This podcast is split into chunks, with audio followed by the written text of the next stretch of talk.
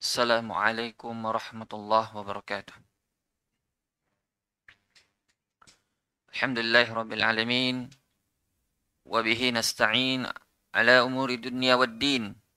أشهد أن لا إله إلا الله وحده لا شريك له وأشهد أن محمدا عبده ورسوله لا نبي بعده. أما بعد معاشر الإخوة أعزكم الله جميعا.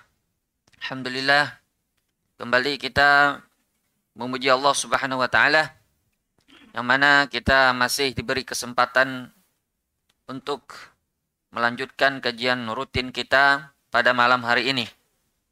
Insyaallah kita sebelum memasuki hadis yang berikutnya alangkah baiknya kita dulu memurojaah pelajaran yang lalu.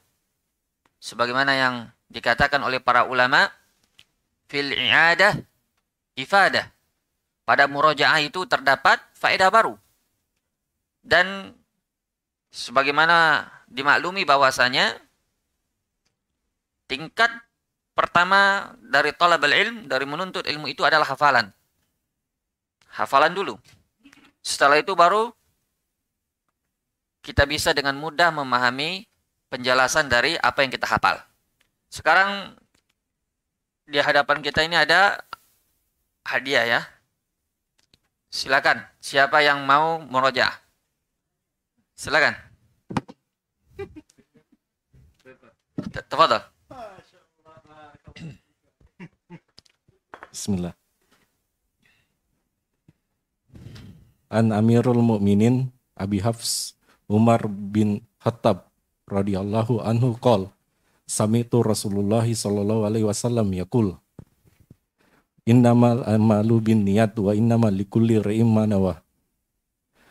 Fakanat wakanat fakanat hijratuhu lillahi wa Sebentar, rasulihi. sebentar. Apa Ustaz? Ulang, ulang. Ya. An Amirul Mukminin radhiyallahu an Amirul Mukminin Abi Hafs Umar bin Al-Khattab radhiyallahu anhu qol Samitu Rasulullah sallallahu alaihi wasallam yaqul Innamal amalu binniyat wa innamal likulli mar'im likulli ri'im ma nawa Wa innama wa innamal likulli ri'im ri'im. likulli ri'im ma nawa Likullim likullim Ri'im. ri'im ma nawa taib. faman kanat hijratuhu lillahi wa rasulihi Ilallahi ilallahi wa rasulihi Hmm. fa hijratuhu li, ili, ilillahi wa rasulihi wa man kanat hijratuhu li, li dunia yusibuha eh, fa hijratuhu awim eh, ro'atin. au au am au am au amrati Awim ro'atin. awim awim raatim yu yunkihuha fa hijratuhu eh, fa hijrat fa hijratuhu illa Ila. Fa hijratuhu illa Ila. Ila. ila Hmm. illa mahajara alaihi Ilaihi. ilaihi Nah ini dapat hadiah anda ini. Masya Allah. akhraju akhraju Buhari wa Muslim Hayakallah. Ahsantum. Ta'al. Sini ambil hadiahnya. Selanjutnya siapa lagi? Yalah. Tidak ada masalah. Ini sudah luar biasa. Berarti sudah murojaah di rumahnya. Lanjut. Bismillah. Ana Ustaz. Taib.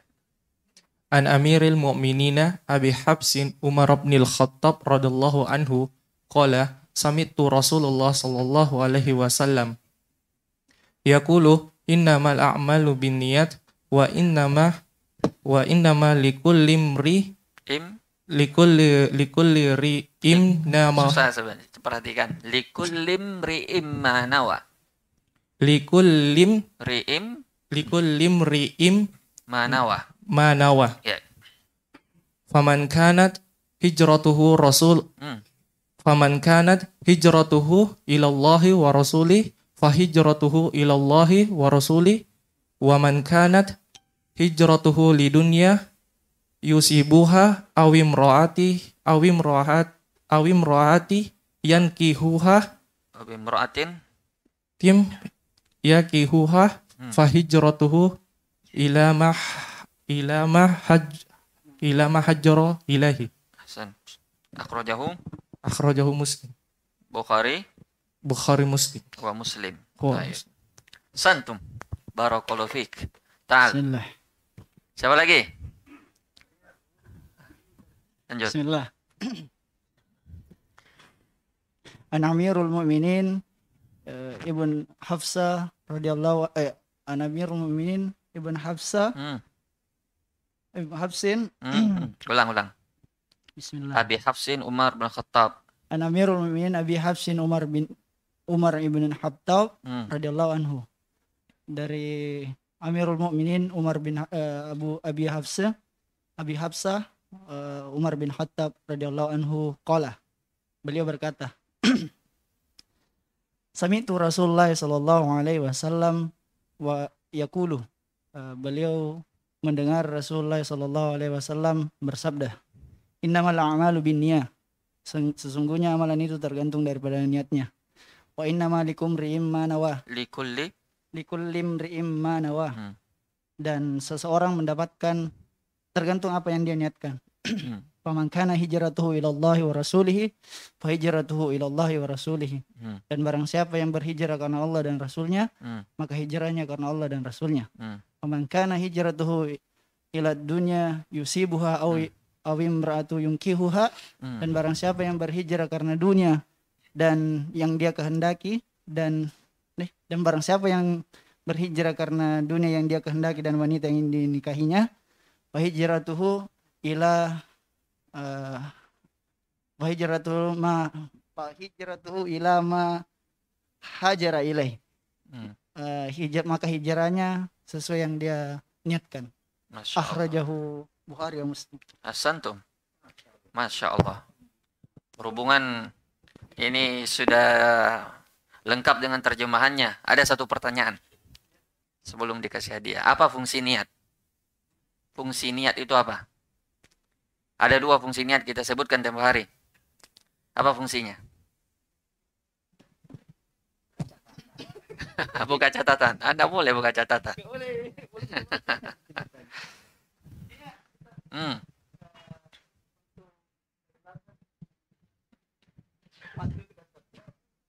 Berarti cuma hadisnya saja yang di rumah dihafal ya, tapi penjelasannya tidak dibaca. Hah?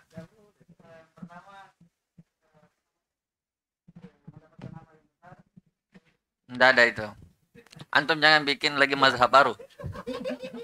Ada yang bisa jawab? Ya, silakan.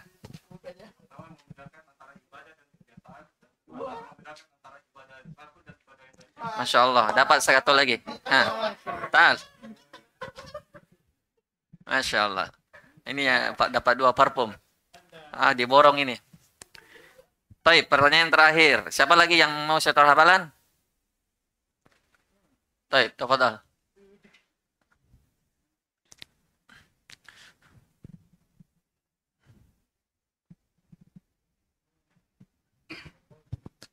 عن أمير المؤمنين بحفص عمر بن الخطاب رضي الله عنه قال سمعت رسول الله صلى الله عليه وسلم يقول إنما الأعمال بالنيات وإنما لكل امرئ ما نوى فمن كانت هجرته إلى الله ورسوله fahijratuhu ilallahi wa rasulihi wa man kanat hijratuhu lidunya yusibuha aw imra'atin yankihuha fahijratuhu ila ma hajar ilai rawahul bukhari wa muslim. Barakallahu fik. Ahsantum.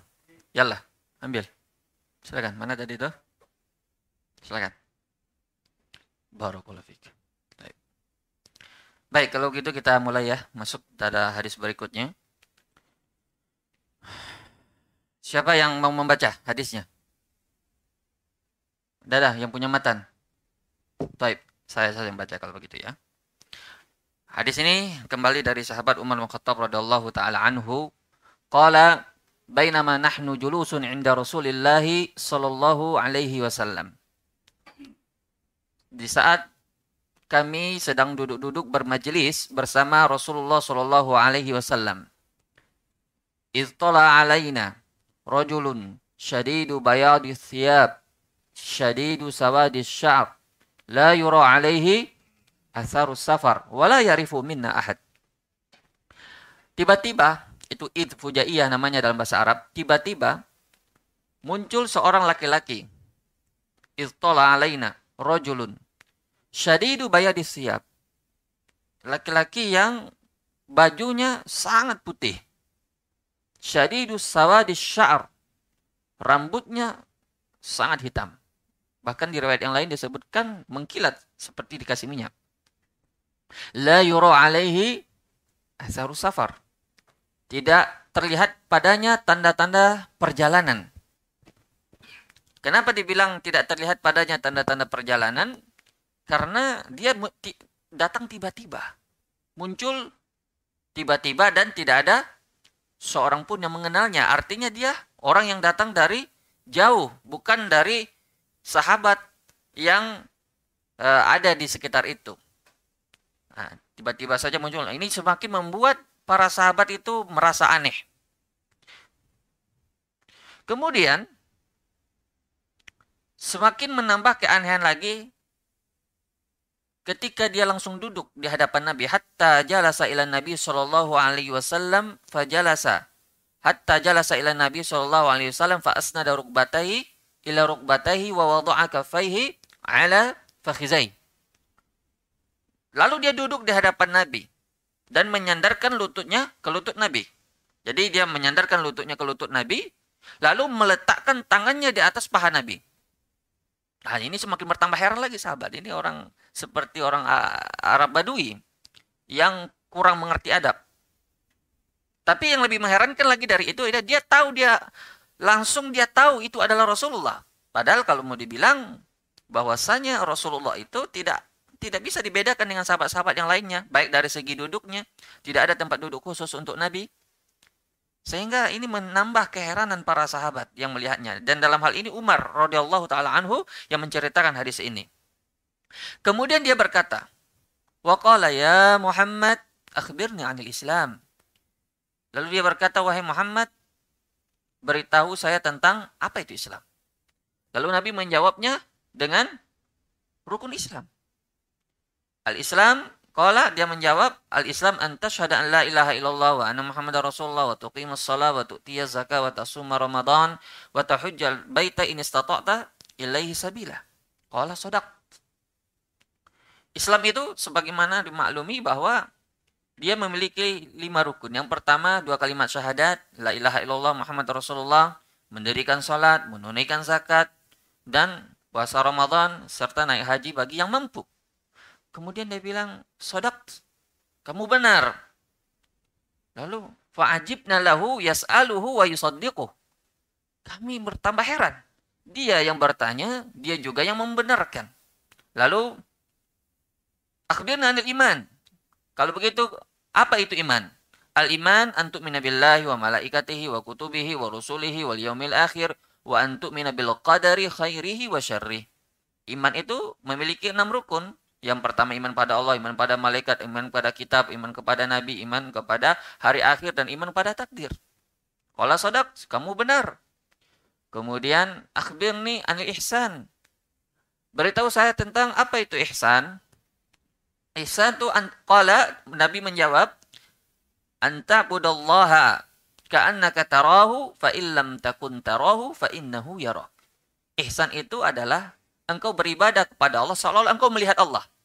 Dan jika engkau tidak mampu melakukan itu, maka ketahuilah pasti Allah melihatmu. Kemudian dia bertanya lagi, akhbirni anis sa'ah. Beritahu saya kapan terjadinya hari kiamat. Ah, tidak seperti sebelum-sebelumnya. Nabi menjawab dengan lancar dan lugas. Tapi kali ini Nabi mengatakan apa? Mal mas'ulu anha bi'a'lama minas sa'il.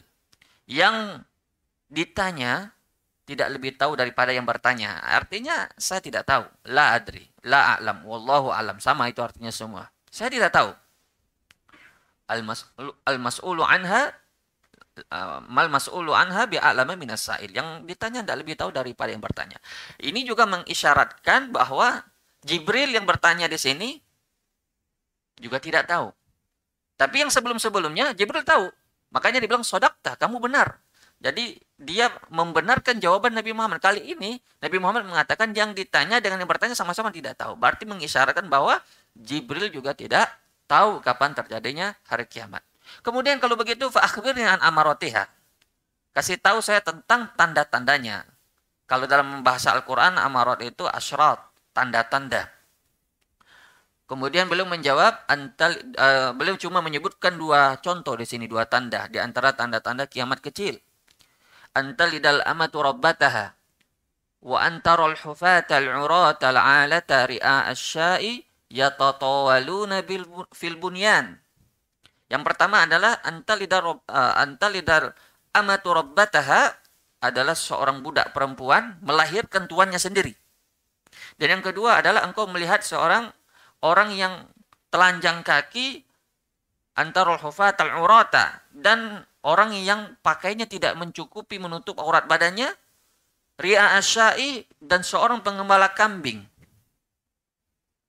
ini menunjukkan kefakiran yang luar biasa ya tatawaluna bil bunyan namun mereka berlomba-lomba dalam uh, membuat bangunan yang megah Sumantalaqa falabistu malian. Kemudian orang itu langsung, langsung pergi dengan cepat. Intilak itu pergi dengan cepat. Dalam riwayat lain disebutkan bahwa eh, disuruh panggil orang itu kembali. Ketika sahabat ingin memanggil ternyata orang itu sudah hilang. Falabistu malian. Lalu saya diam beberapa saat. Di riwayat lain disebutkan tiga hari. Tiga hari. Umar mendiamkan permasalahan ini. Tidak mau bertanya kepada Nabi dengan harapan Nabi sendiri yang menjelaskannya.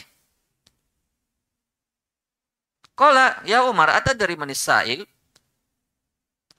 Nabi bertanya kepada Umar, ini sebagai isyarat bahwa Nabi tidak menunggu para sahabat dulu bertanya. Kalau memang perlu untuk diketahui, Nabi langsung memberitahunya tanpa perlu ditunggu untuk bertanya dulu sahabatnya. Nah, ini faedah ini.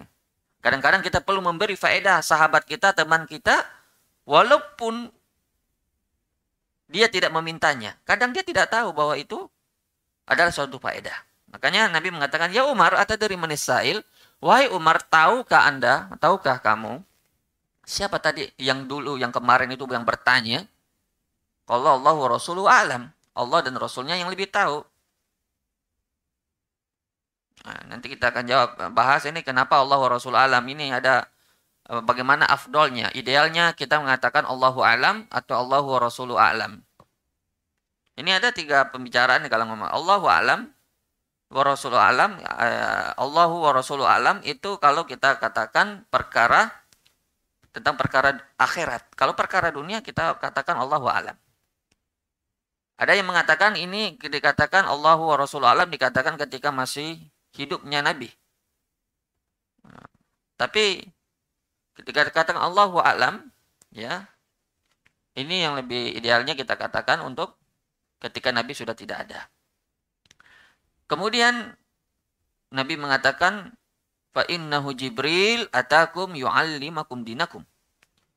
Ada sesungguhnya itu Jibril yang datang kepada kalian untuk mengajarkan perkara agama kalian. Nah, di sini kita tahu bahwa hadis ini dikatakan oleh para ulama seperti Imam Ibnu Daqiq Al-Id, beliau mengatakan bahwa hadal hadis ummus sunnah. Hadis ini adalah induknya semua sunnah. Sebagaimana Al-Fatihah adalah ummul Quran. Sebagaimana surat Al-Fatihah itu adalah induknya Al-Quran. Kalau Al-Fatihah mencakup semua ayat-ayat yang 30 juz itu ada di dalam Al-Fatihah, begitu juga semua hadis-hadis Nabi tercakup dalam hadis ini semuanya. Itu tentang Islam, iman, ihsan, dan tanda-tanda hari kiamat.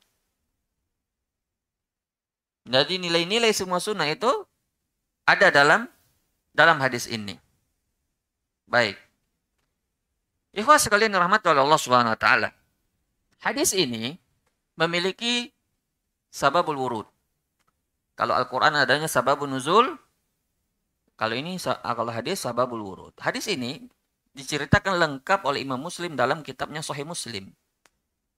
Ya, diceritakan oleh Imam Muslim dalam kitabnya Sahih Muslim.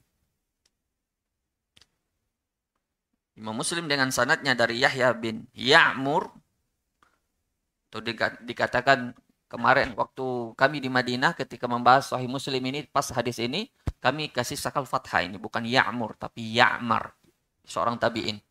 Dari sananya dari Yahya bin Ya'mar. Beliau berkata, dahulu orang yang pertama kali berbicara tentang masalah takdir di Basrah adalah Ma'bad Al-Juhani. Ma'bad Al-Juhani, orang yang membuat bid'ah yang menolak yang namanya takdir. Yang sektenya dinamakan Qadariyah. Qadariyah itu artinya menolak takdir. Tidak ada yang namanya takdir. Semua yang terjadi di muka bumi ini kebetulan. Itu sebab ini munculnya hadis. Lalu Yahya bin Ma'mar ini dengan sholat temannya dari Basrah datang ke Madinah. Oh, afwan, bukan ke Madinah, ke Mekah untuk pergi haji. Untuk selain haji ingin bertemu dengan sahabat untuk bertanya tentang perkara ini. Padahal Yahya bin Ya'mur ini adalah seorang ulama tabi'in. Tapi ketika para sahabat masih hidup, tentu ulama uh, ilmunya para ulama sahabat jelas lebih tinggi. Karena bertemu langsung dengan Nabi. Akhirnya diberi taufik oleh Allah bertemu dengan Abdullah bin Umar, Ibnu Umar, Abu Abdurrahman. Kemudian dia bertanya tentang masalah ini kepada Ibnu Umar.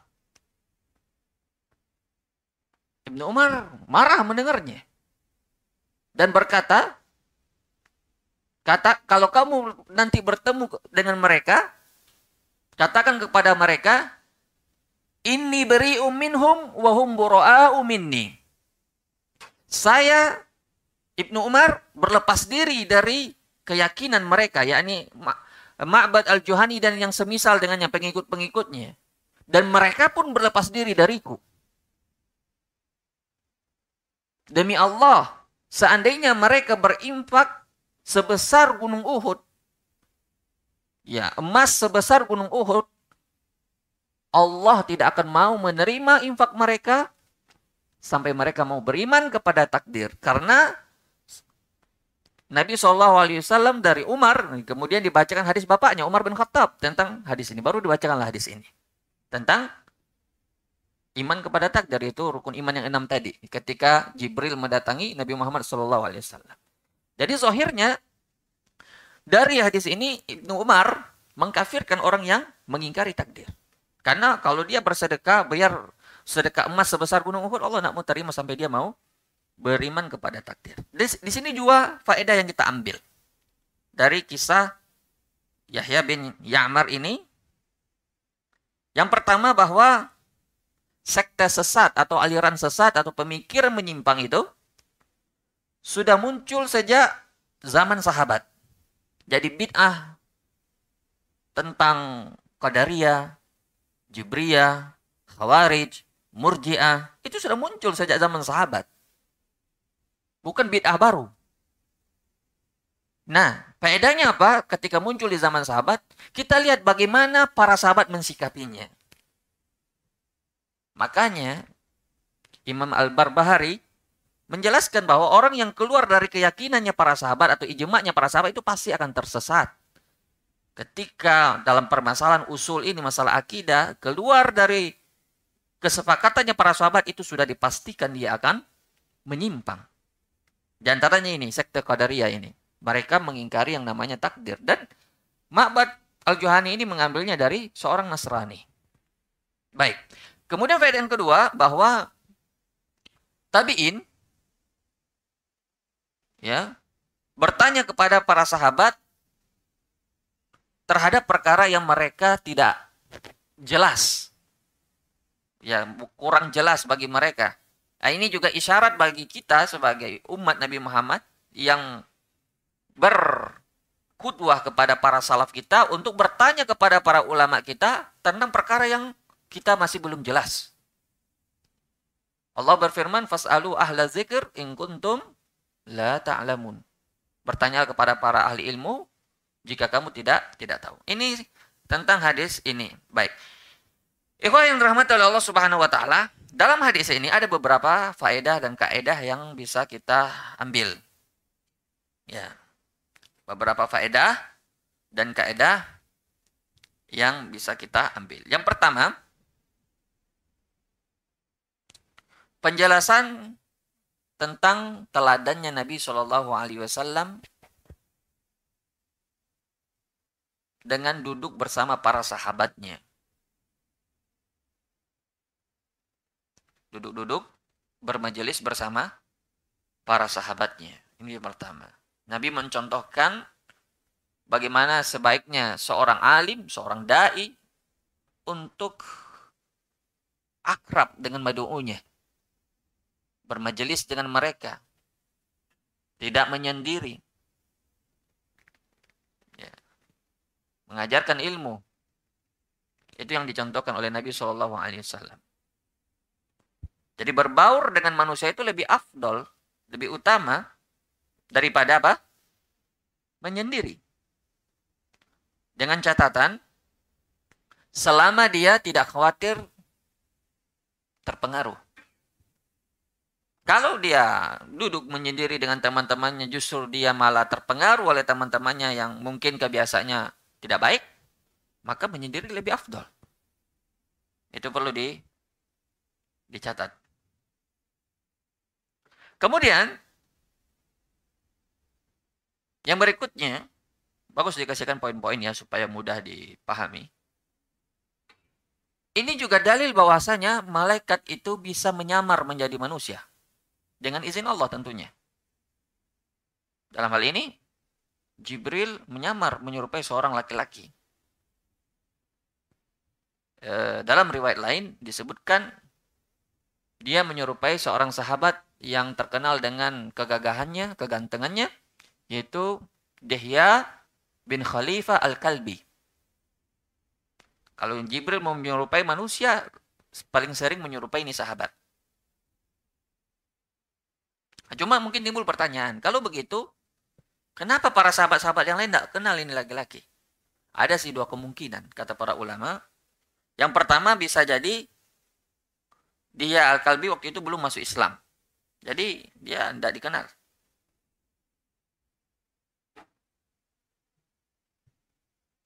Jadi kemungkinannya dia Al-Kalbi waktu itu belum masuk Islam. Terus yang berikutnya adab yang baik dari seorang murid kepada gurunya. Nah ini seperti dikatakan Imam Nawawi, hadis ini penuh dengan adab. Baik dalam hal bertanya, dalam hal berbicara, dalam hal duduk, dalam hal bermajelis, semua jadi disebutkan dalam hadis ini. Namun ada catatan, ada dua hal yang tidak boleh dicontoh dalam hadis ini. Atau yang khusus dilakukan oleh Jibril kepada Nabi Muhammad yang tidak boleh kita ikuti. Siapa yang tahu? Ada dua adab di sini yang tidak boleh kita tiru. Selebihnya boleh kita tiru, bahkan dianjurkan. Tapi ada dua yang tidak boleh kita tiru di sini. Tidak ada lagi hadiah ya? ini pertanyaan ini, siapa yang tahu dua adab yang semuanya dicontohkan oleh Jibril? Kan Jibril tujuannya tadi untuk apa datang? Mengajarkan para sahabat perkara agama. Berarti semua yang dilakukan Jibril itu adalah talim, pelajaran.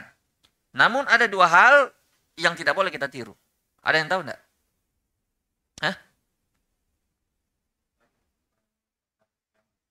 Tidak ada masalah. Tidak ada masalah. Itu tidak dicela dalam Islam.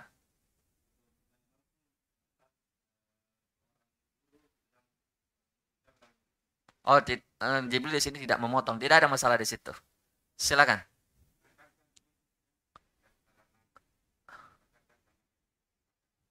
Masya Allah. Sisa satu. Barakallahu fikum. Kenapa bisa dilarang? Masya Allah. Barakallahu fikum. Sisa satu lagi. Ah.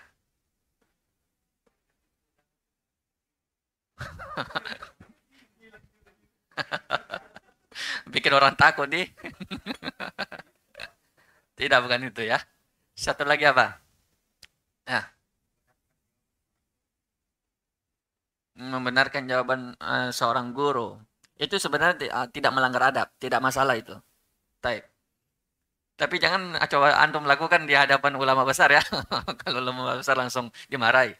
Kalau di depan guru biasa atau ustaz-ustaz tidak ada masalah itu. Karena tujuannya untuk memberitahu teman-temannya yang lain. Nanti akan datang itu faedahnya. Ada satu lagi. Dan yang tahu? Hah? Wah itu sama dengan itu tadi bikin takut.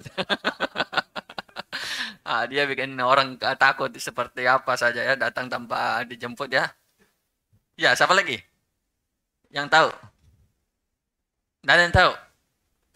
Yaitu dengan memanggil gurunya dengan sebutan nama. Dibilang apa? Ya Muhammad, akhbirni anil Islam. Kalau para sahabat seluruhnya, bahkan paman Nabi yang paling tua pun, yang tua dari Nabi, memanggilnya dengan sebutan Ya Rasulullah, Ya Nabi Allah, Ya Habib Allah, dan seterusnya. Tapi orang ini tiba-tiba datang dengan memanggil apa? Ya Muhammad. Dan itu tidak boleh.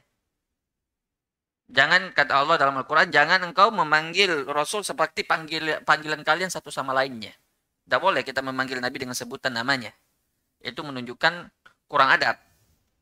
Nah, lalu mungkin ada yang bertanya, kalau begitu kenapa Jibril melakukan itu? Kenapa Jibril seolah-olah dia menampakkan kurang mengerti adab? Kenapa bisa? Dia letakkan tangannya di atas paha Nabi, itu kan kurang sopat. Terus dia bilang lagi, ya Muhammad, wahai Muhammad. Kata para ulama, alasannya adalah karena dalam hal ini Jibril itu punya dua misi. Misi yang pertama untuk mengajarkan sahabat dan misi yang kedua adalah dia ingin menyamarkan dirinya. Menyamarkan dirinya. Jadi seolah-olah dia datang dari pedalaman, orang Badui. Orang Badui kan tidak seperti orang kota. Jadi dia ingin menampakkan dirinya seolah-olah dia adalah orang pedalaman. Baik. Di sini kita ambil banyak sekali adab-adab ya. ya. Di antaranya tadi yang sudah kita sebutkan tidak boleh memotong pembicaraan guru. Ya. Itu apa namanya?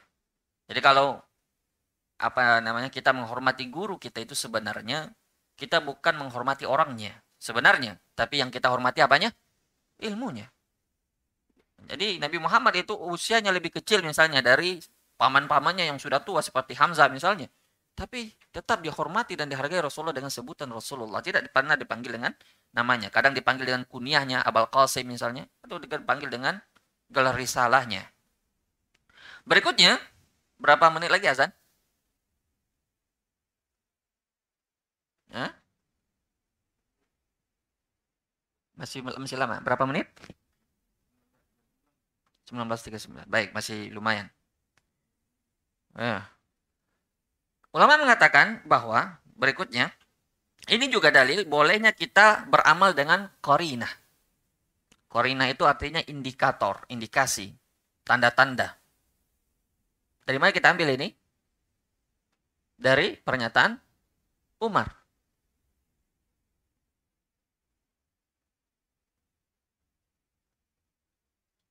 Ketika dia mengatakan bahwa tidak ada tanda-tanda musafir dari dirinya. Dari mana dia bilang tidak ada tanda-tanda musafir? Penampilannya yang bersih, bajunya yang bersih, tidak ada debu. Orang, apalagi di padang pasir zaman dahulu, sebagus apa pun kendaraannya pasti kena debu, pasti. Rambutnya yang rapi, tidak ada tanda-tanda perjalanan. Jadi dia bilang apa? Tidak ada tanda-tanda perjalanan. Karena ada tanda-tandanya bahwa bajunya bersih, rambutnya rapi, dan seterusnya. Jadi tidak apa-apa kita membuat kesimpulan dengan indikator atau tanda-tanda. Itu dalilnya tadi disebutkan oleh para ulama. Kemudian yang berikutnya, hendaklah seorang murid itu bersemangat bertanya tentang hal-hal yang bermanfaat kepada gurunya dan jangan membuang-buang waktu dengan pertanyaan yang tidak penting. Kalau sudah jelas jawabannya, sudah cukup. Jangan lagi di uh, diperpanjang. Dan itu bisa menyebabkan terbuang-buangnya waktu secara percuma, tidak berfaedah. Kemudian, disunahkan untuk berpenampilan rapi saat bermajelis. Bertemu ustaz, bertemu ulama, hadir majelis kajian. Disunahkan berpenampilan rapi sebagaimana dilakukan oleh Jibril alaihissalam. Nah, ini menandakan apa? Adab hadir pada dalam majelis. Bahkan Imam Malik diriwayatkan dari beliau bahwa beliau pernah kalau ditanya oleh muridnya ingin bertemu di rumahnya, beliau bertanya, "Kamu untuk sekedar bertamu atau untuk mendengarkan hadis dari saya, yakni belajar?" Kalau muridnya menjawab hanya sekedar untuk bertamu, maka belum berpenampilan apa adanya. Beliau tidak berhias. Tapi kalau muridnya mengatakan saya ingin belajar, ingin mendengarkan hadis, maka beliau suruh tunggu dulu, beliau mandi, beliau berpakaian rapi, memakai wangi-wangian. Lalu beliau berkata, saya tidak suka membacakan hadis Rasulullah kecuali dalam keadaan yang paling baik. Dan di antara keadaan yang paling baik adalah berpakaian pakaian warna putih. Sebagaimana sabda Nabi Shallallahu Alaihi Wasallam ilbasu min siyabikumul bayat fa innahu min khairi siyabikum. Pakailah pakaian kalian yang berwarna putih karena itulah pakaian kalian yang terbaik. Wa kafinu fiha mautakum. Dan kafani mayit kalian dengan kain putih tersebut. Walaupun kita katakan bahwa tidak mengapa kita memakai warna selain warna putih karena Nabi juga diriwayatkan memakai bermacam-macam warna tapi kalau kita mau bertanya, berkata afdolnya adalah berwarna putih. Allah alam. Kemudian yang berikutnya adalah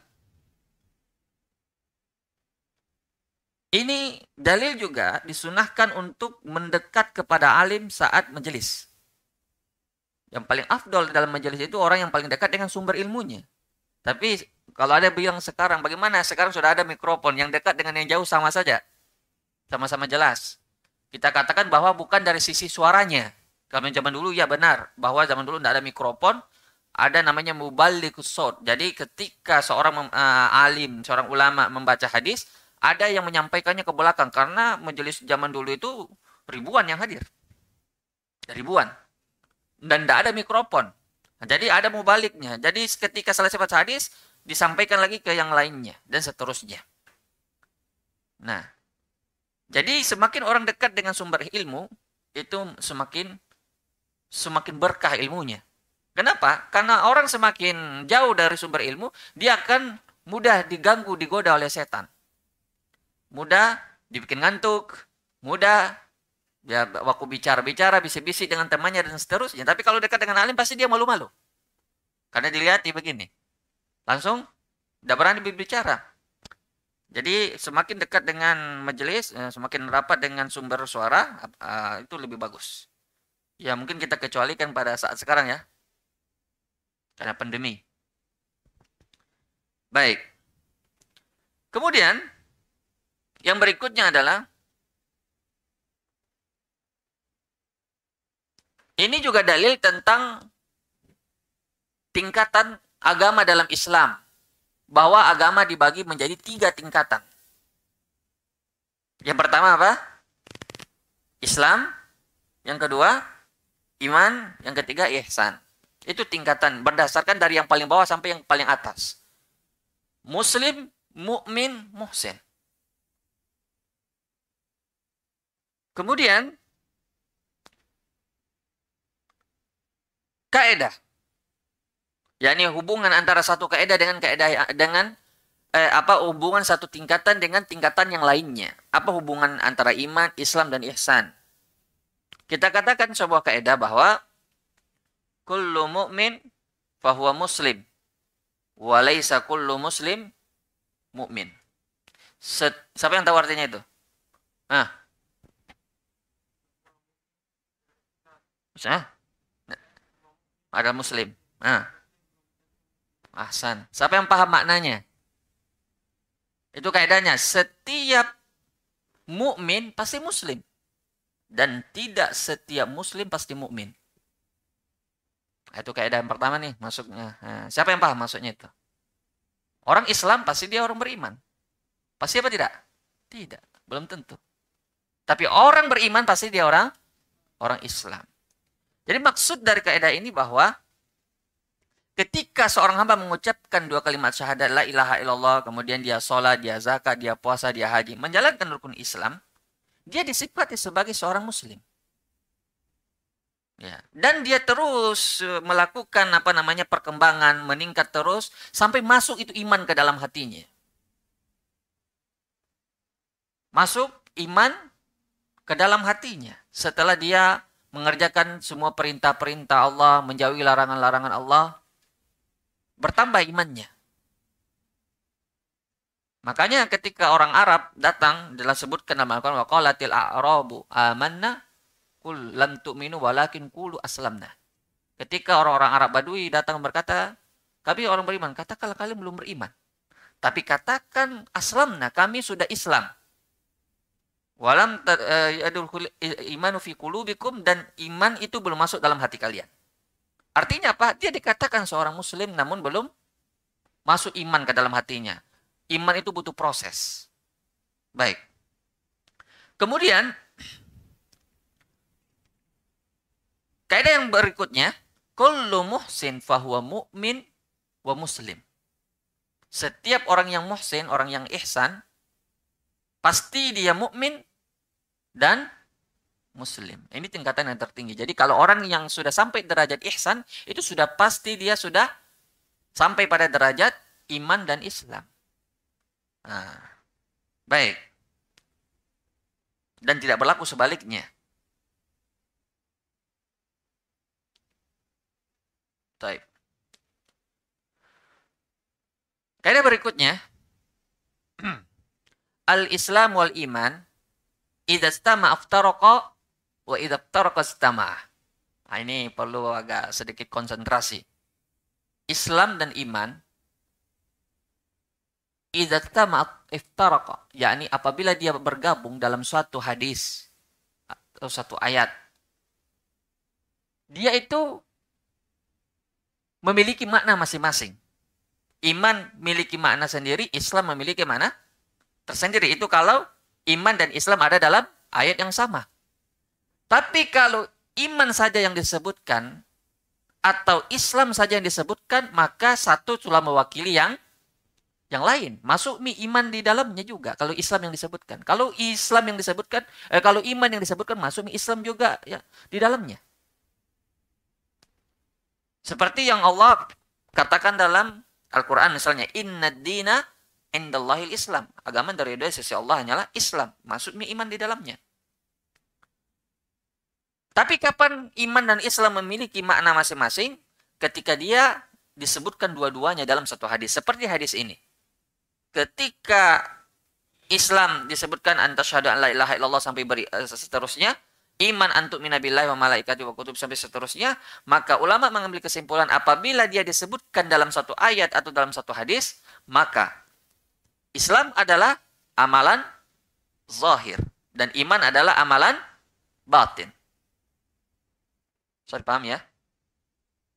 Itu kalau sama-sama atau dua-duanya disebutkan dalam satu ayat.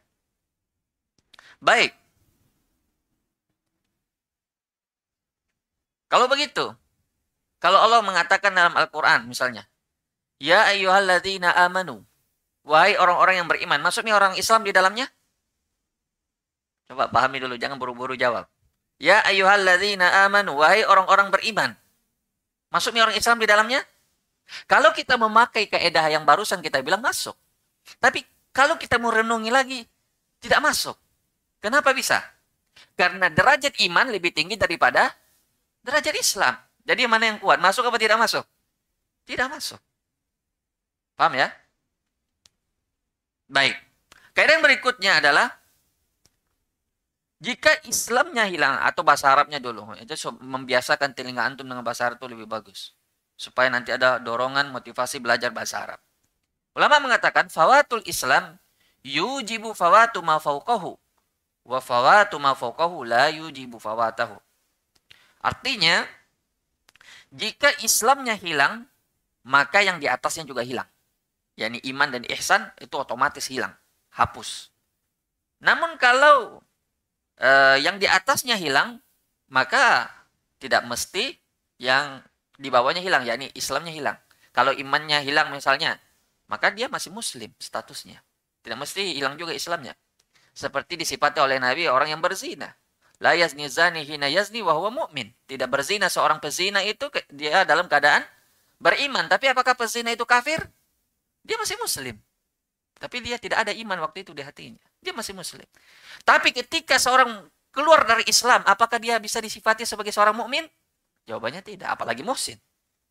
Maka ketika Islamnya hilang, otomatis yang di atasnya hilang. Tapi kalau yang di atasnya hilang, tidak mesti Islamnya hilang. Mudah ya dipahami ya? Ya. Berikutnya, kaidah yang berikutnya,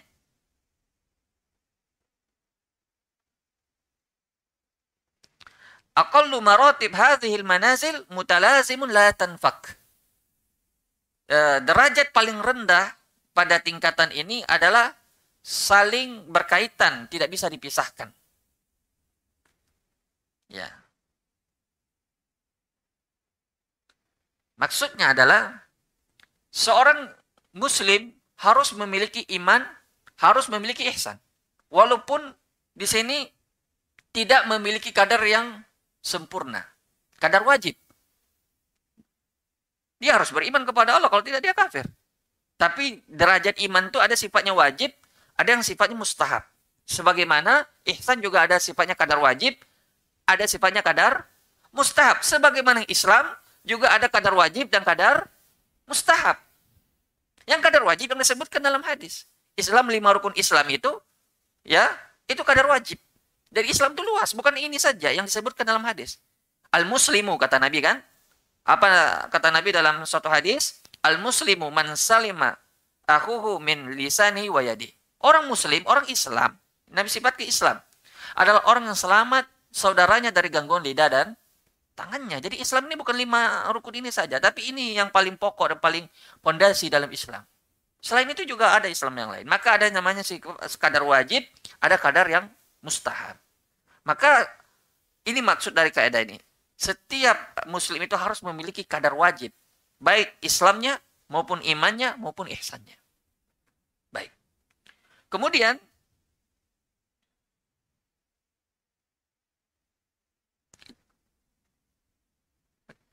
39 ya. Baik. Berapa? 4 menit lagi. Tidak apa-apa kita lanjut sudah azan ya. Baik. Ini hadisnya panjang ini.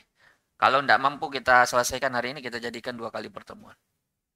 Tapi mudah-mudahan selesai insya Allah. Baik. Kemudian dikatakan Islam. Akhbirni anil Islam. Kasih tahu apa itu Islam. Nabi menjawabnya langsung dengan rukun Islam. Ya. Sekarang pertanyaannya, apa itu Islam secara umum? Siapa yang tahu definisi Islam yang disebutkan oleh Syekhul Islam Ibn Taimiyah? Al-Islamu al-inqiyadu lahu bit-ta'ah al-istislamu lahu bit-tauhid wal inqiyadu lahu bit-ta'ah wal bara'atu minasyirki wa ahli. Islam itu adalah berserah diri kepada Allah dengan kata uh, al-istislamu lahu bit-tauhidi menjarahkan diri dengan tauhid wal inqiyadu lahu dan mentaatinya dengan ketaatan wal bara'atu minasyirk wa ahli dan berlepas diri dari kesyirikan para pelakunya. Ada tiga. Yang pertama, berserah diri dengan apa? Tauhid. Yang kedua, mentaati Allah dengan ketaatan. Yang ketiga, ya, itulah Islam. Jadi kalau ada orang yang berserah diri kepada Allah dengan tauhid, mentaati Allah dengan segala yang Allah perintahkan dan menjauhi segala yang Allah larang, kemudian dia berlepas diri dari segala kesyirikan dan para pelakunya itu dikatakan muslim yang sebenarnya di sisi Allah. Adapun orang yang tidak berlepas dengan kesyirikan itu bukan muslim namanya walaupun KTP-nya Islam. Apalagi yang mengatakan semua agama sama. Itu berlepas diri dari kesyirikan itu. Itu tidak dikatakan sebagai seorang muslim. Itu dikatakan sebagai seorang liberal. Liberal keyakinannya di antara pokok-pokok keyakinan mereka itu mengatakan semua agama sama. Mengajarkan kebaikan dan mereka masing-masing ada surganya. Semuanya masuk surga dengan cara yang berbeda-beda. Nauzubillah. Nah inilah ini tidak paham masalah definisi Islam yang sebenarnya. Baik. Sudah azan orangnya? Itu di luar itu? Oh, dua menit lagi. Baik, yang berikutnya.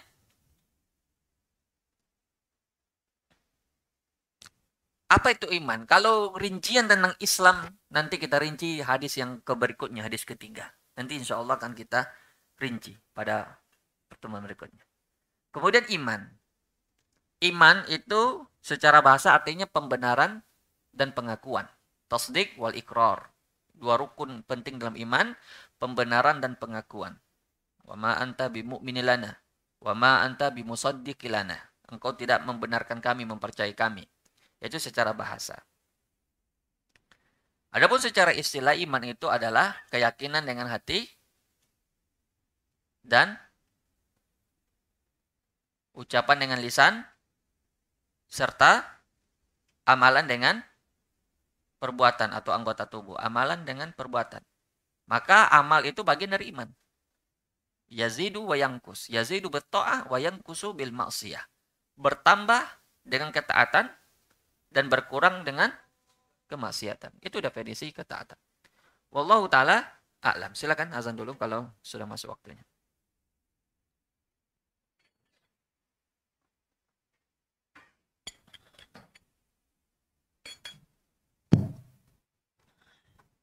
الله أكبر الله أكبر. الله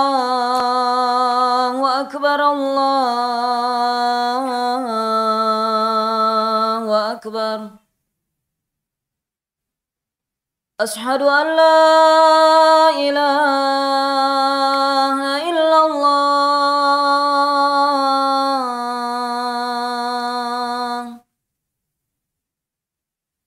أشهد أن لا إله إلا الله.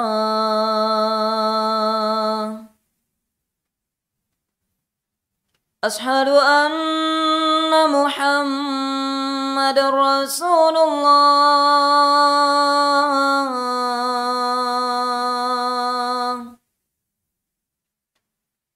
أشهد أن محمد رسول الله.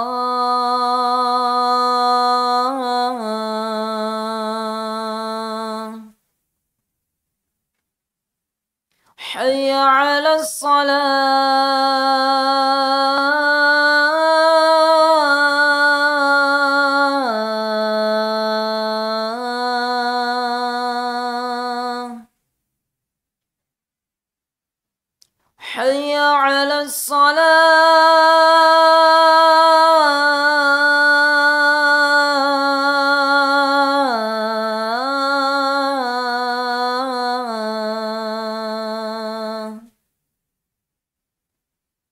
حي على الفلاح.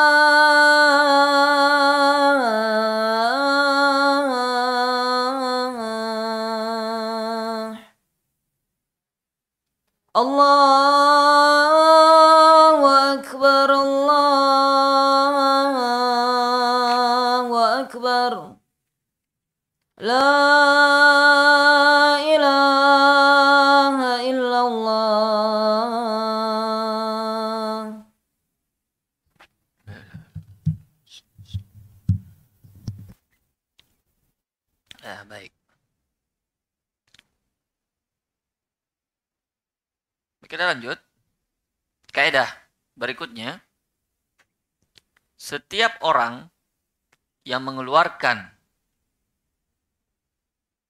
amalan dari iman, maka dia termasuk kelompok sesat murjiah. Sekte menyimpang. Kelompok murjiah. Orang yang mengatakan amalan tidak termasuk dari iman, maka dia murjiah. Dan ini bermacam-macam. Ada yang mengatakan iman itu sekedar makrifah, pengetahuan saja. Mengetahui Allah itu Tuhan, cukup dikatakan beriman. Ada yang mengatakan iman itu cukup dengan keyakinan saja, membenarkan saja dengan hatinya dan lidahnya. Amalan di sini tidak termasuk dalam kategori iman. Bagi mereka amalan cuma penyempurna saja. Ini juga termasuk kelompok menyimpang dari kalangan murjiah. Dan ini jelas menyelisihi akidahnya salaf. Dan boleh kita katakan ini adalah ahlu ahlu apa? ahlu bid'ah. Makanya itu pentingnya kita merujuk kepada pemahaman salaf. Kalau kita tidak merujuk kepada pemahaman salaf baik dari sisi akidah, ya ini yang paling penting masalah akidah. Itu kita pasti akan tersesat dan menyimpang dari kebenaran. Sebagaimana yang kita sebutkan tadi. Baik, kemudian berikutnya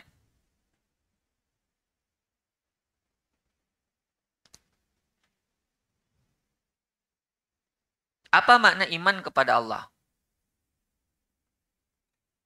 Iman kepada Allah itu terwujud dengan empat hal.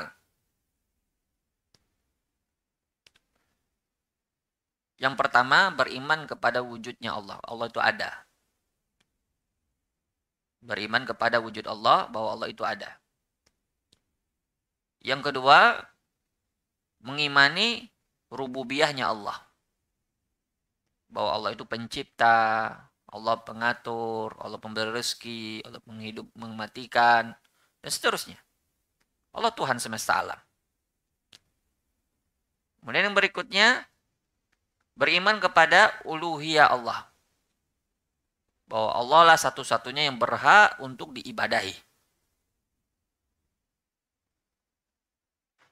Dan yang terakhir, beriman kepada asma wa sifatnya Allah nama-nama dan sifatnya Allah tanpa mentakif dan mentatil. Tanpa membagaimanakan dan menolak sifat-sifat Allah. Tidak perlu dipertanyakan bagaimananya. Misalnya Allah mengatakan Allah maha mendengar. Jangan ditanya bagaimana caranya Allah mendengar. Butuh telinga kah seperti kita. Tidak perlu dipertanyakan. Allah tidak mengabarkan kita itu. Yang Allah kabarkan bahwa dia maha mendengar. Adapun cara dia mendengar, tidak dikabarkan. Allah menurunkan kepada eh, Allah mengabarkan kepada kita bahwa dia turun, tapi tidak mengabarkan kepada kita bagaimana caranya turun. Kita beriman. Adapun orang ahli tatil, mereka membagaimanakan. Oh, kalau Allah turun di sepertiga malam terakhir, bagaimana kalau di tempat lain yang masih sore? Berarti setiap saat Allah turun kalau begitu. Nah, ini ahli tatil ini muskilah mereka ini. Muskilahnya di mana? Karena mereka memakai logika dalam masalah akidah, bukan memakai iman. Itu akibat pengaruh buruk dari ilmu filsafat. Ilmu filsafat ini biang kerok semuanya. Yang awal mula munculnya pada saat Khalifah Al-Ma'mun. Pada saat masa Imam Ahmad. Yang mana Imam Ahmad dan banyak ulama-ulama yang lainnya disiksa, bahkan ada yang dibunuh. Baik. Kemudian Ya, berikutnya iman kepada malaikat terwujud dengan beberapa hal. Ya.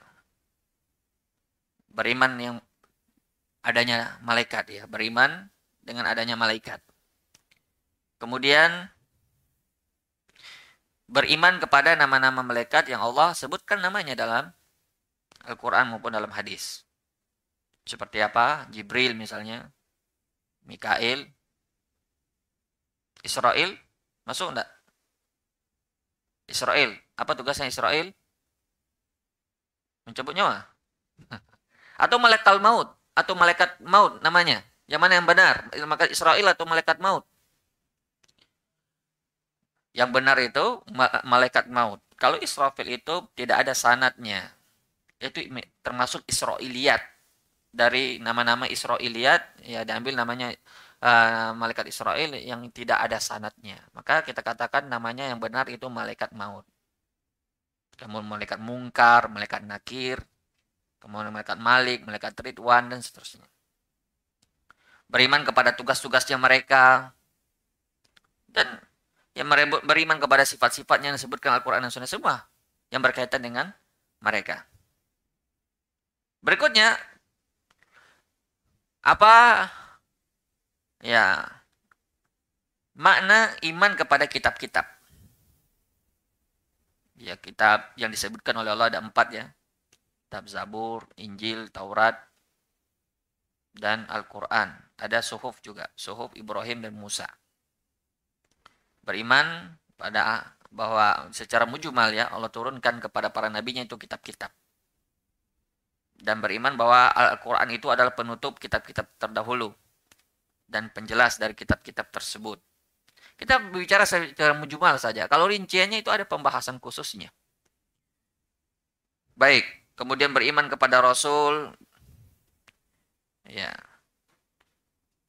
bahwa Allah mengutus para nabi dan rasulnya. Nabi banyak jumlahnya. Adapun nabi dan rasul itu 25 yang disebutkan dalam Al-Qur'an. Yang paling afdolnya adalah nabi ulul ulul azmi. Berapa orang nabi ulul azmi? Ada lima. Nuh, Ibrahim, Musa, Isa, dan Muhammad. Kita singkat kalau bahasa Indonesia dengan nimim, nimim ya, kayak begitu saja supaya mudah dihafal. Nimim. Nuh, Isa, eh, Nuh, Ibrahim, Musa, Isa, Muhammad. Dan yang paling afdol dari lima ulul azmi ini siapa? Dua orang, yaitu Nabi Ibrahim dan dan Nabi Muhammad SAW. Mereka berdua ini diberi gelar apa? Khalilullah, kekasihnya Allah. Dan yang paling afdol dari dua orang ini siapa? Nabi Muhammad SAW. Alaihi Wasallam. Kemudian Beriman kepada hari akhir. Beriman kepada apa? Hari kiamat.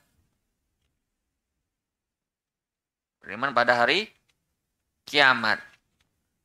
Hari kiamat artinya adalah hari setelah kapan orang bertemu dengan hari kiamat? Kapan dimulai bertemu dengan hari kiamat? Setelah apa? Kematian. Semua setelah kematian itu namanya hari kiamat. Semua setelah kematian itu namanya apa? Hari kiamat. Apabila seorang mati, berarti dia telah bertemu dengan kiamatnya. Dan dia telah keluar dari dunianya. Nah, dimulai dari dengan kematian gitu. Jadi awal mulanya hari kiamat itu ketika seseorang ditaruh di kuburnya, kemudian didatangi oleh malaikat mungkar nakir. Itu dinamakan fitnah kubur. Fitnah kubur itu soal malakain. Yaitu soalnya pertanyaan dua orang malaikat. Yang menanyakan tiga hal. Yang antum pelajari di usul salasa. Nah, itulah dinamakan hari kiamat. Kemudian namanya alam barzah. Alam barzah itu alam penantian. Ada yang kuburnya menjadi eh, taman di antara taman-taman surga baginya dan ada yang menjadi lubang di antara lubang-lubang api neraka waliyazubillah. Saya muncul pertanyaan. Bagaimana dengan orang yang tidak dikubur? Seperti yang sekarang ini, yang baru terjadi. Semoga Allah mengampuni dan menerima pahala mereka. Yang pesawat jatuh. Itu kan tidak dikubur itu. Kuburannya di laut. Bagaimana itu malaikat mungkar nakir menanya mereka? Kan dibilang fitnah kubur yaitu pertanyaan malaikat di dalam kubur. Sekarang pertanyaannya orang ini tidak ada kuburnya, dia hancur badannya di dalam laut, dimakan oleh ikan-ikan. Tidak ada kuburannya. Bagaimana caranya itu? Di mana kuburannya? Nah, kuburannya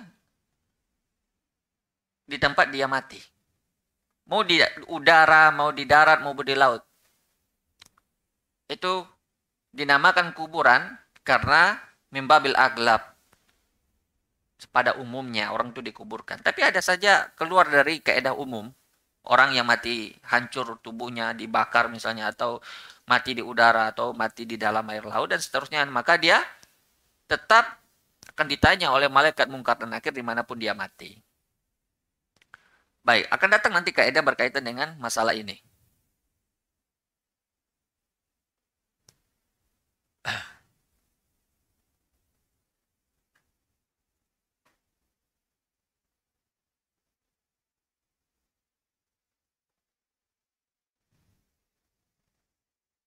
Kemudian kita beriman kepada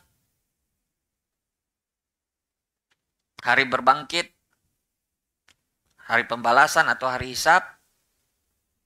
Kemudian tatoyur suhuful amal, yaitu pembagian catatan amal. Al-Haud, telaga Nabi, itu urutan-urutannya ya. Kemudian timbangan, Yomul Mizan, Kemudian sirat, meniti sirat. Kemudian kontoroh, itu jembatan antara sirat dan surga. Kontoroh namanya, itu untuk membersihkan manusia dari dosa-dosanya semuanya. Baru setelah itu yang terakhir surga dan neraka. Baik.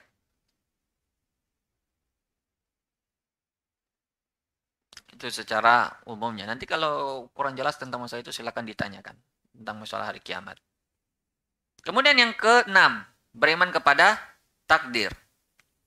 Seorang beriman kepada takdir tidak terwujud kecuali jika memenuhi empat tingkatan. Yang pertama beriman pada ilmu Allah, al-ilm. Beriman pada ilmu Allah yang maha sempurna. Yang kedua,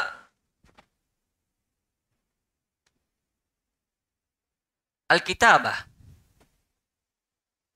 Dia beriman bahwasanya Allah menulis semuanya di laul mahfuz. Ini sudah dibahas oleh Ustaz Abu Darda secara rinci tentang masalah takdir ya, empat tingkatan itu. Tidak apa-apa kita sebutkan saja secara global. Semua sudah semua yang terjadi yang telah terjadi, yang akan terjadi dan yang sedang terjadi. Dan jika itu tidak terjadi, bagaimana itu tidak terjadi? Itu semua sudah ada catatannya di laul mahfuz. Jadi kalau orang beriman kepada takdir, hatinya lapang. Karena kenapa? Karena tidak mungkin sesuatu itu terjadi kecuali sudah ditulis oleh Allah di lalu mahfuz. Tidak ada orang yang bisa ganti itu. Maka tidak ada pilihan lain bagi kita kecuali harus menerimanya dengan ridho. Maka kata kata Allah dalam hadis qudsi, siapa yang ridho pada eh, takdirku, falahu ridho, wa man sakata fa alaihi suh. Siapa yang ridho terhadap takdirku, maka baginya ridhoku. Dan siapa yang marah, maka baginya kemarahanku. Dan di hadis yang lain disebutkan siapa yang tidak ridho pada takdirku, maka carilah Tuhan selain aku. Kemudian yang berikutnya adalah al-masyiah, kehendak. Tidak mungkin sesuatu yang terjadi dalam alam semesta ini kecuali atas izin dan kehendak Allah. Termasuk kata para ulama, kata para sahabat, orang menopang dagunya begini menggaruk-garuk kepalanya, itu semua atas kehendak Allah. Bahkan itu semua dalam kehendak Allah Subhanahu wa taala. Tidak ada sesuatu pun yang di langit maupun di bumi kecuali atas izin dan kehendaknya Allah. Hanya saja kehendak Allah itu terbagi dua. Ada namanya masyiah kauniyah atau iroda kauniyah dan ada namanya iroda syar'iyah, kauniyah, semua yang terjadi. Baik yang Allah suka maupun yang tidak Allah suka. Adapun syariah khusus yang Allah suka. Seperti misalnya, iroda syariah. Allah mengatakan, akimus sholat, dirikanlah sholat. Namun di antara hambanya ada yang sholat dan ada yang tidak sholat. Tidak sholatnya ini hamba itu juga takdirnya Allah. Sholatnya ini hamba juga takdirnya Allah. Hanya saja yang sholat Allah suka, yang tidak sholat Allah tidak suka. Wahadainahun najdain kata Allah. Kami beri dia dua jalan. Jadi kita diberi masyiah juga oleh Allah. Diberi dua jalan kita. Adainahun najdain dua jalan. Kita pilih jalan yang baik, jalan yang buruk. Jalan ke surga, jalan neraka. Kita diberi oleh Allah pilihan. Jadi tidak ada nanti orang kafir menghujat Allah di hari kiamat dengan takdir. Ya Allah, kalau seandainya engkau tidak takdirkan saya ahli neraka, pasti saya tidak masuk neraka. Tidak ada nanti orang kafir nanti menghujat Allah dari kiamat. Tapi apa kata mereka?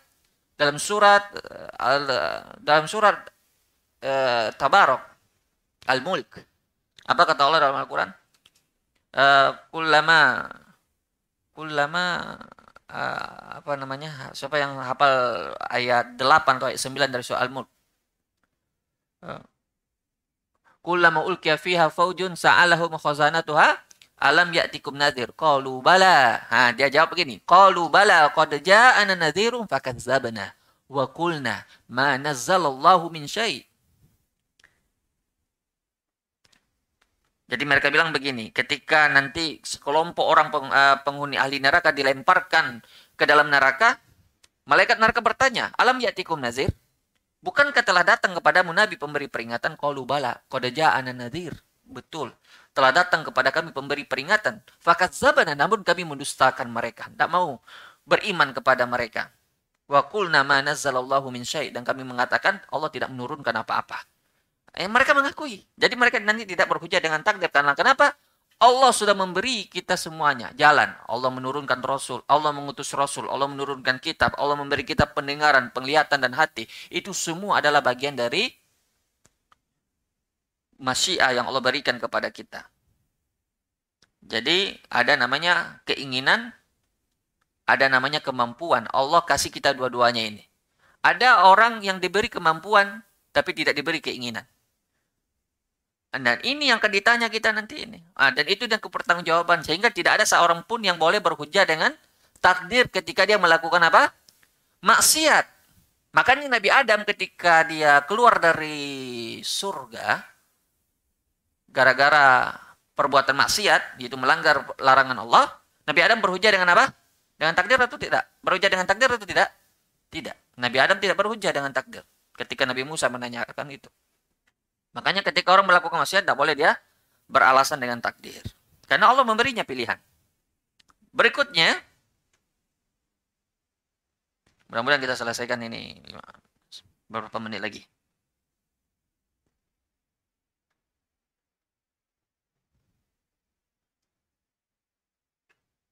Ah. Akhbirnya anisa. Beritahu saya tentang kapan terjadinya hari kiamat. Di sini, ulama sepakat bahwa tidak ada satupun yang tahu tentang hari kiamat kecuali siapa? Allah Subhanahu wa taala. Tidak ada satupun yang tahu, baik itu malaikat mukarrab maupun nabiun mursal. Baik itu para malaikat yang Allah dekat dengan mereka maupun para rasul yang diutus. Tidak ada satupun yang tahu. Padahal mereka dikasih wahyu oleh Allah. Karena ilmu tentang kapan terjadinya hari kiamat, persisnya harinya, tanggalnya, bulannya, itu hanya kekhususan Allah subhanahu wa ta'ala. Termasuk ilmu gaib yang Allah khususkan dirinya sendiri dengannya. Tidak ada yang tahu. Makanya Nabi mengatakan, Mal mas'ulu anha bi'a'lama minas sa'il. Yang ditanya tidak lebih tahu daripada yang bertanya. Artinya kita dua-duanya sama-sama tidak tahu. Dan ini isyarat seperti yang kita katakan tadi bahwa Nabi memberitahukan kepada sahabat bahwa Jibril yang bertanya ini juga tidak tidak tahu. Padahal Nabi adalah Nabi yang paling afdol di antara seluruh Nabi dan malaikat Jibril adalah pemimpinnya para malaikat tapi Allah tidak memberitahu mereka. Lalu bagaimana pendapat antum tentang orang yang meramal kapan terjadinya kiamat? Apa kita bilang mereka itu? Ah, Dajjal. Lasak. Mereka Dajjal. Pendusta. Kalau ada orang yang meramalkan hari kiamat tahun sekian. Meramal-ramal istilah orang mencocok-cocokkan. Wah begini, begini, begini. Nanti akan terjadi tahun begini. Subhanallah. Nabi saja tidak tahu bagaimana antum tahu. Yas'alunaka anis sa'ati ayyana mursaha fima anta min zikroha ila rabbika muntahaha.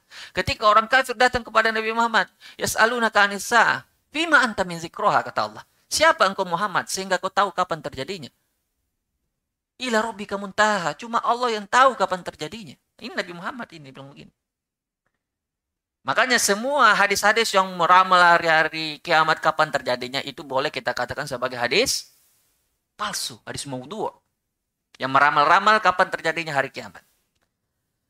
Tapi harus dibedakan dengan hadis yang mengatakan hari hari kiamat itu terjadi pada hari Jumat. Kiamat tidaklah terjadi kecuali pada hari Jumat.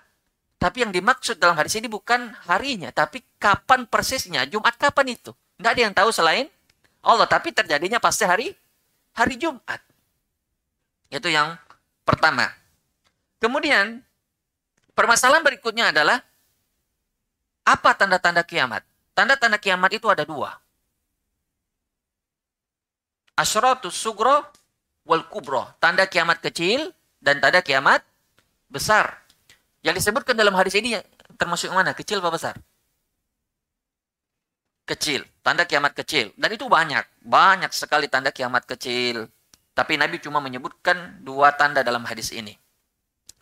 Tapi perlu diketahui ayol ahibbah, antara kiamat kecil dan kiamat besar itu memiliki kesamaan. Apa kesamaannya? Siapa yang tahu? Kesamaannya adalah sama-sama apa? Menunjukkan keadaan yang sudah berubah. Keadaan yang terbalik.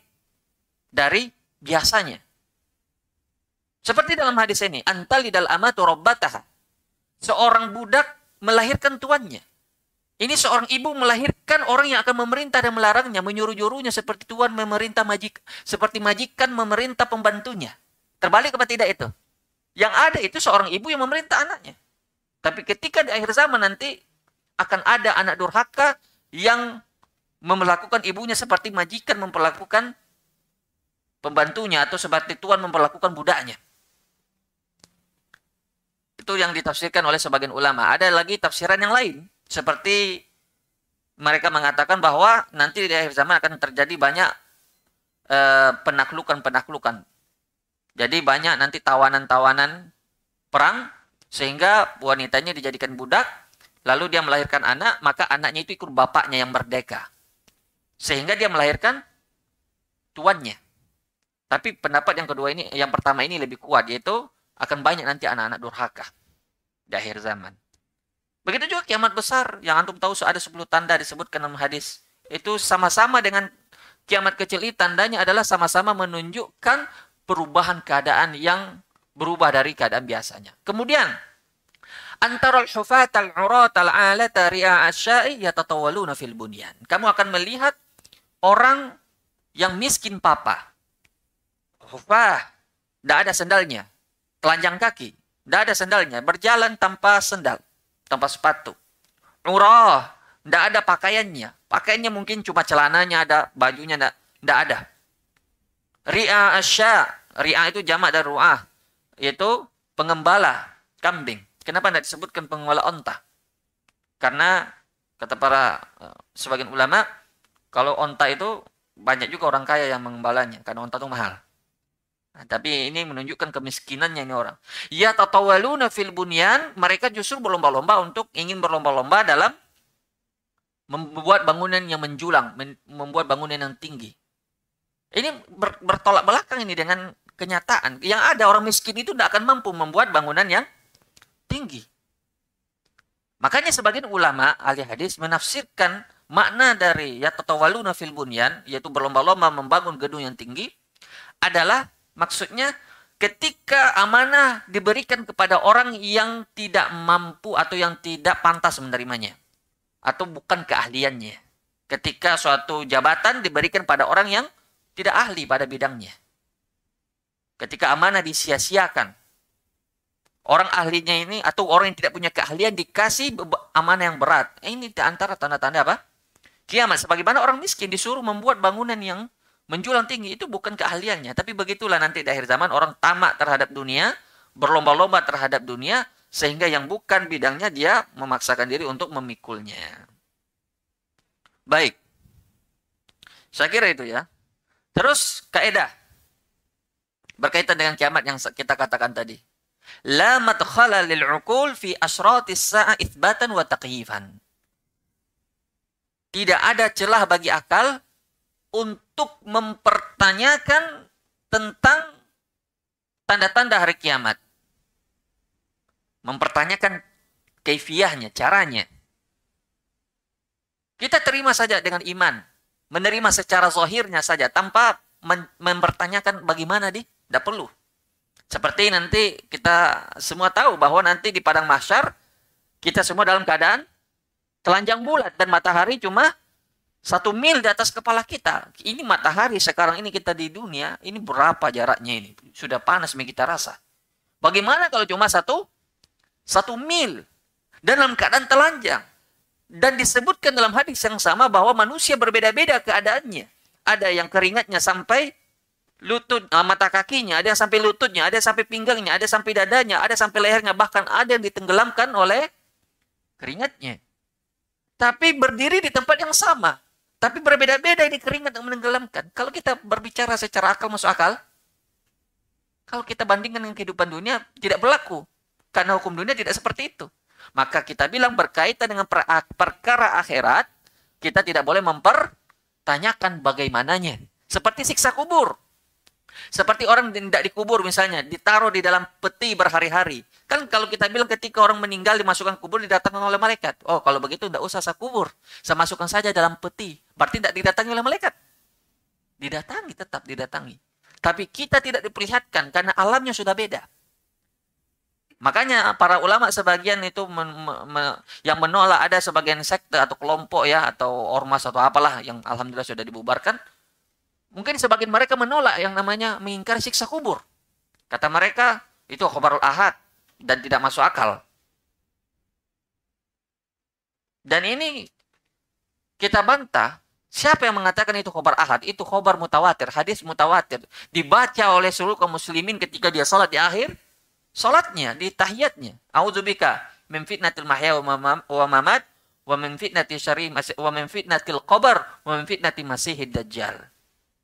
Fitnatil qabr ini dibaca, diajarkan oleh Nabi pada sahabat, dibaca oleh seluruh sahabat dalam salatnya. Itu mutawatir apa apa bukan itu? Mutawatir. Terus, tidak masuk akal. Di mana tidak masuk akalnya? Kalau kamu ingin mengkiaskan dengan dunia, jelas tidak masuk akal. Tapi bisa juga kita katakan masuk akal. Kenapa? Coba orang tidur. Kamu tidur dengan lihat temanmu sedang mimpi. Dia datang pergi jalan-jalan ke mana-mana gitu dalam mimpinya. Pulang balik nih umur, tapi dalam mimpi. Atau dia dikejar oleh binatang buas. Dia seperti orang ketakutan. Kita yang melihat secara nyata, kita tidak tahu apa yang terjadi sama dia. Tapi dia melihat bahwa ada anjing atau orang gila yang mengejar dia ini di dunia ini kita bisa menerima secara akal kita bahwa itu ada. Bagaimana dengan akhirat yang jelas itu berbeda hukumnya dengan dunia. Maka dari itu kita bilang orang yang menolak hukum apa menolak e, beriman kepada hari akhir ya yang menggunakan akalnya dan menolak nas-nas yang ada bisa terjatuh kepada kekafiran waliyazubillah. Bisa terjatuh kepada uh, kekafiran. Dan yang terakhir. Kaunu syai' min alamati sa'ah la yaqtadi madhahu zammah. Sesuatu yang menjadi tanda-tanda hari kiamat itu tidak berarti bahwa sesuatu itu adalah jelek atau buruk. Ya kalau disebutkan tanda-tanda hari kiamat begini dan begini, bukan berarti itu buruk. Itu dilarang, tidak mesti. Seperti misalnya dalam tanda-tanda ini bahwa seorang apa namanya nanti di, tanda, di antara tanda-tanda kiamat akan banyak nanti perdagangan misalnya wanita ikut berdagang itu bukan berarti wanita tidak boleh berdagang terus juga dalam hadis ini bahwa seorang tuan menikahi budak perempuannya dan melahirkan anak bukan berarti seorang tuan tidak boleh menggauli budaknya itu secara ijma secara kesepakatan itu halal maka kaidahnya bahwa tidak mesti semua yang dikatakan bahwa itu tanda-tanda kiamat itu adalah bu buruk kecuali ada dalil yang menunjukkan bahwa itu buruk. Wallahu taala alam barangkali ini seputar hadis yang uh, panjang ini kita ambil faedahnya. Kita cukupkan dulu sallallahu ala nabi Muhammad wa alihi wasallam wa alhamdulillah alamin. Silakan kalau ada satu dua pertanyaan kalau tidak kita langsung uh, sholat.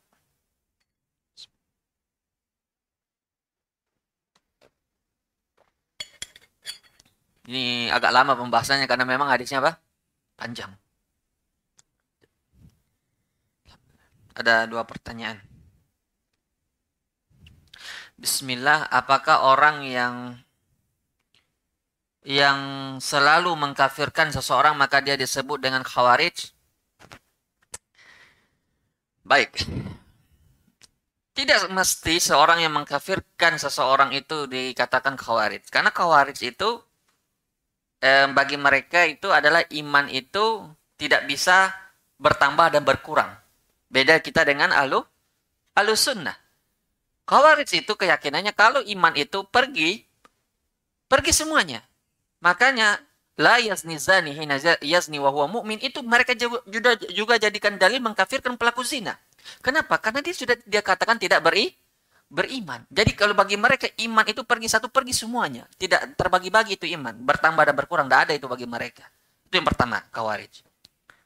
Dan yang kedua, khawarij itu mengkafirkan pelaku dosa besar. Beda dengan orang orang alusunnah atau dari kalangan alusunnah tidak mengkafirkan pelaku dosa besar. Pezina, pencuri, eh, dan dosa-dosa besar lain itu tidak dikafirkan. Dengan syarat dia tidak menghalalkan perbuatan tersebut. Kalau dia terjatuh pada perbuatan zina dengan keyakinan zina itu masih haram, itu dia dikatakan pelaku dosa dosa besar, bukan kafir. Tapi bagi kawarid dia kafir. Nah, itu yang perlu dia penghalalan itu yang perlu kita tahu. Kecuali kalau dia meyakini bahwa zina halal, khamar halal, walaupun dia tidak berzina, walaupun dia tidak minum khamar, maka dia kafir. Itu kesepakatan para ulama. Beda khawarij. Khawarij itu tidak memperhatikan penghalalan tersebut. Yang penting dia berzina, kafir. Dan yang ketiga, dalam hal takfir ini, dalam hal mengkafirkan, itu beda kita takfir secara sifat dan takfir secara yakni ayan atau orangnya langsung dikafirkan. Misalnya kita katakan begini. Orang yang meninggalkan sholat hukumnya kafir. Orang yang begini hukumnya kafir. Bisa jadi ada orang yang terjatuh pada perbuatan itu tidak dihukumi kafir. Kenapa? Karena harus ada syarat yang dipenuhi dan tidak ada penghalang. Ada syarat-syarat takfir dan mawani ut takfir. Tidak serta merta orang terjatuh pada kekafiran langsung difonis kafir. Maka label kafir pada orang tertentu itu adalah kekhususannya para ulama yang memfonis orang ini kafir atau tidaknya. Kalau kita tidak boleh menghukumi orang tertentu dengan kekafiran. Karena itu hukum syar'i. Harus tahu syarat-syaratnya dan mawani'nya baru boleh diterapkan ini hukum kepada orang. Maka orang yang selalu mengkafirkan ini dia dikhawatirkan masuk kepada hadis Nabi ketika dia katakan pada seorang ya kafir lalu naik ini perkataan kat- eh, ke langit dan jika benar maka benar namun ketika salah dia akan kembali kepada dirinya. Bisa jadi dia dimatikan dalam keadaan kafir. Nauzubillah min zalik. Jadi mengatakan seseorang dengan kalimat kafir itu bukan perkara perkara ringan. Maka tuduhan-tuduhan orang di luar sana kepada kita yang suka mengkafirkan misalnya, itu mereka tidak bisa membedakan antara mengkafirkan orang secara umum dengan mengkafirkan orang tertentu. Jadi kita katakan misalnya orang yang menyembah kubur kafir. Betul tidak? Ada ada yang menyepak, eh, menyelisih itu? Tidak ada menyelisih itu. Tapi ketika orang tertentu kita vonis kafir tidak tidak bisa dilakukan vonis tersebut sampai kita menerapkan syarat dan mawani'nya. Kadang-kadang orang tidak tahu bahwa itu kekafiran. Diberi dengan uzur bil bil jahl. Baik, itu panjang pembahasannya yang jelas itu eh, pembahasannya. Wallahu alam. Terus berkaitan dengan apakah takdir bisa dirubah dengan doa atau bisa berubah dengan doa? Jawabannya ah, bisa atau tidak? Hah? Bisa. Jawabannya adalah takdir itu bisa dirubah dengan doa, tapi ketahuilah bahwa doa itu juga bagian dari dari takdir. Uh, dalam sebuah hadis disebutkan tidak ada yang bisa merubah takdir kecuali doa. Dan dijelas apakah dijelaskan oleh para ulama apakah ini bertentangan dengan uh, hadis yang disebutkan uh, oleh uh, oleh uh, Nabi dalam hadis Ibnu Abbas bahwa ketika seseorang dalam perut ibunya kutiba lahu apa disebut dituliskan baginya empat perkara ajalihi wa amalihi wa sakiyun au sa'idun dituliskan ajalnya, dituliskan amalnya, kemudian dia bahagia atau sengsara, semua sudah ditulis dalam takdirnya. Apakah itu bertentangan dengan hadis doa itu merubah takdir? Jawabannya tidak. Karena ketika seseorang berdoa itu juga bagian dari takdir Allah Subhanahu wa taala. Jadi tidak ada e, sesuatu yang berubah dari takdir. Hanya saja perubahan itu juga bagian dari dari, dari takdir Allah Subhanahu wa taala. Wallahu taala barangkali itu dulu ya e, pembahasan kita pada malam hari ini. Uh, subhanahu wa bihamdihi